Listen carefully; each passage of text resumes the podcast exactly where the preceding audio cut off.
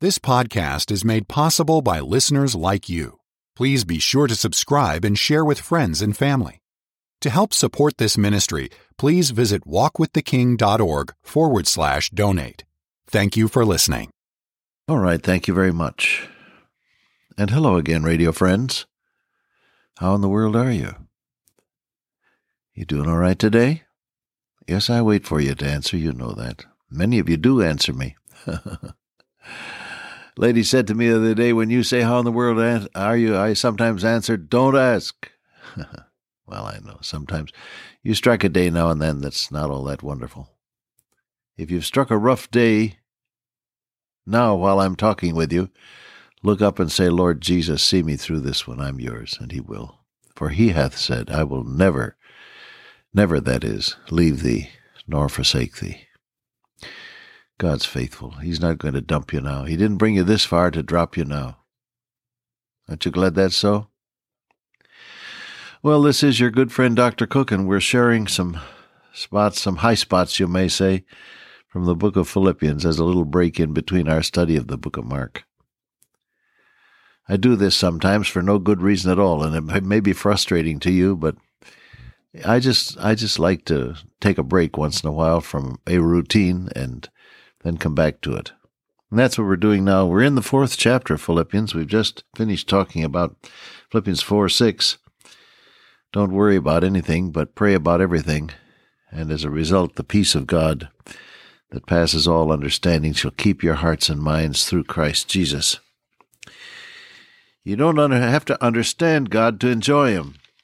It's a mistake to try to figure out everything about God, including His peace the blessings that He gives us. Understand all you can. Consider what I say, says Paul to Timothy, and the Lord will give you understanding in all things. The word give you understanding is a, a Greek verb which means put it all together. You can get it all together, make sense. But when you come to the consideration of God's wonderful peace, which is eh, the result of a right relationship with Him, and it says it passes all understanding. You can't figure it out, but you can enjoy it. You know, there are a lot of things in life that you don't really understand. Do you understand how it is that when you press the light button, the light switch, the light goes on? You say, oh, that's electricity. Yes, indeed. And what, pray tell, is electricity? Well, that's a current that flows through the wires, yes. And what is that? Well, it's a kind of energy. And what is that?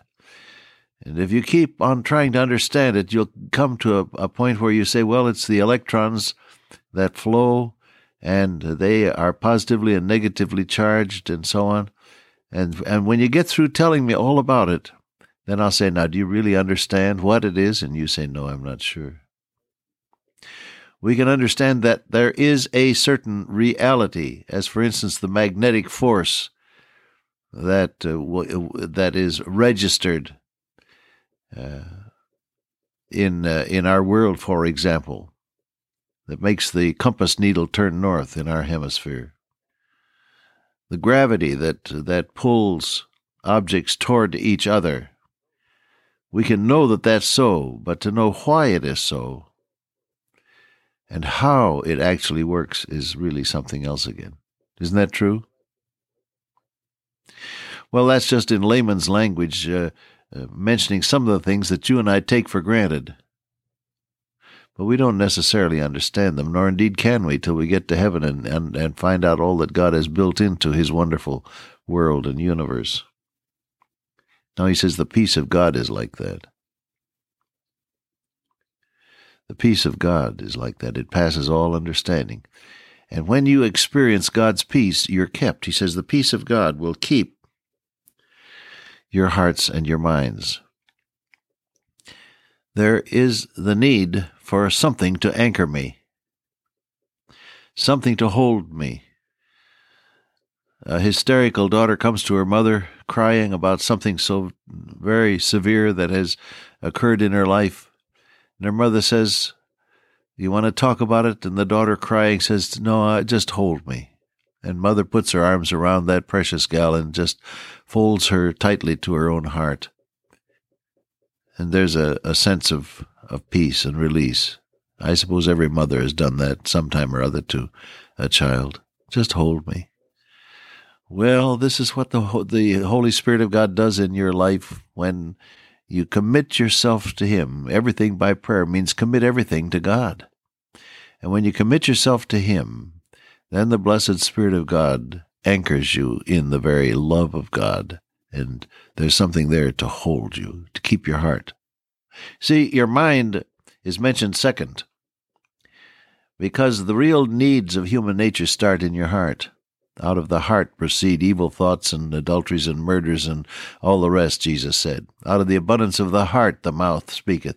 Solomon said, Keep thy heart with all diligence, for out of it are the issues of life. The breaks in life come as a result of my heart condition, my soul, my spirit, my inner life, as it is related to God. So he says, the peace of God will keep your heart. When you commit everything to God, you are held tightly in his arms of love. And there isn't any need then to fuss or to fear because your heart is at peace. Then your mind as well is at peace. The great questions of life and death are all answered in, in trust in the Lord Jesus. Did you know that? He said, Marvel not that I said unto thee, Ye must be born again. Who was talking? Why, the one who created things. All things were made by him, and without him was not anything made that was made, says John. The Creator. Uh, who else? The Sustainer. By him, says Paul, all things hold together. The very force that holds the universe together and keeps it moving on split second time. We still set our clocks by God's clock, don't we? And so that force that holds everything together is the person, the Lord Jesus Christ. And so when our Lord Jesus spoke to Nicodemus, his story is recorded there in John chapter 3, isn't it? He said, Nicodemus, you're saying, how? How can these things be? He said, Don't be upset about that, the how of it. Look who's talking to you, the one who made it all. Your mind questions, your questions of honest doubt, are settled when you commit yourself to the Lord Jesus Christ. Your average agnostic who says, Well, I just don't know, I just can't be sure, has never really committed himself to the Lord Jesus.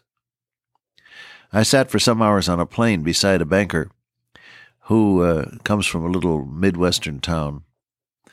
It developed that uh, that he was uh, of an agnostic. He said there may be a God, but I don't know. And he was quite firm in that in that position. I reminded him that God had been gracious to him in giving to him some relative sons in law and otherwise who were dear evangelical Bible believing Christians and who were praying for him and that uh, that he uh, he was the object of their prayers and God was going to work in his heart uh, he smiled. He said, "Well, perhaps." And then I said, "You know, you've you've, as I understand it, sir, you have never done the one thing that would make you sure whether or not there is a God." He said, "What's that?" Why, I said, "That is to call unto God and talk to him and commit yourself to him. For whosoever shall call on the name of the Lord shall be saved. Call unto me and I will answer. I will answer thee and show thee great and mighty things which thou knowest not. As many as received him. You, you've never invited Christ into your life, have you, sir? No, he said, I haven't. Well, I said, why don't you? Well, I'm not ready to do that. See, an agnostic. He was honest and a very smart man, I will say, as I observed him. Very intelligent and honest but still an agnostic, still saying, I don't know, because he had never done the one thing that would, that would prove to him what the score was. Now, if I'm talking to honest doubters today, and I suppose I am, there's people in this audience who have some doubts about whether or not this whole message of the gospel and the word of God uh, is true. Listen to me for a moment, will you? God offers God offers to prove himself to you. John 7 17 says, If any man will do his will, he shall know of the doctrine. What is the will of God? John 6 says, This is the will of him that sent me, that every one that seeth the Son and believeth on him should have everlasting life, and I will raise him up at the last day. The will of God is that you should trust in Christ. And if you're willing to do that, he says, I'll, I'll show you. I'll prove myself to you. God is a practical God. You don't have to be a starry eyed mystic and leave all your good sense behind when you enter into the cathedral of faith. No, you can be just as sensible as you ever were. But uh, use that good sense, mister. Use that good sense, my sister. Use it in doing the thing that God told you to do. What is it? Talk to your blessed Lord. Ask Him to come into your life. Commit yourself to Him. Be willing to risk the situation on obeying God. That's what faith is. Faith is the willingness to risk the situation on God. He won't fail you. He'll answer. Oh, yes, He will. Keep your hearts and minds. When you commit yourself to Christ, you're kept, you're anchored. He takes care of that. Oh, doubter, call on your Lord today. Commit yourself to Him. Let Him take control. And this works in the area of your feelings as well. I've lived long enough to know that there are some feelings that we can't control and simply dismiss them uh, with an airy uh, disregard. So some things lie so deep in your heart that that no amount of talking is going to change how you feel. Isn't that true? But I've lived long enough to know that when you commit your feelings to the Lord and say, Oh God, this is how it is, have mercy on me and help me. When you commit your feelings to God, He is able to change your emotions, your feelings, your attitudes. Wherewithal shall a young man change his way by taking heed thereto according to thy word. You start to read God's word and pray about your life and your feelings and your habits and your attitudes, and I can guarantee you that He will make a difference. Oh, yes. I've been angry sometimes in my life and then realizing that that anger was was smoldering in my heart. I've gone to my knees and I can remember feeling the feeling the smoke and the fire going out uh, and the, the peace of God coming in. God can diffuse your anger. God can heal that broken, aching heart. God can dry your tears.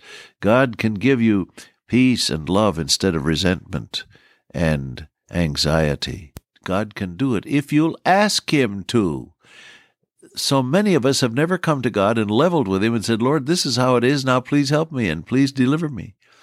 He will answer your prayer if you'll simply be honest with Him and commit. Commit the situation to Him. Give it to Him in faith and let Him take hold. For whosoever shall call on the name of the Lord, call on Him today. Dear Father, today may we walk with Thee and commit our lives to thee in faith. In Jesus' name I pray, Amen. Till I meet you once again by way of radio, walk with the King today and be a blessing.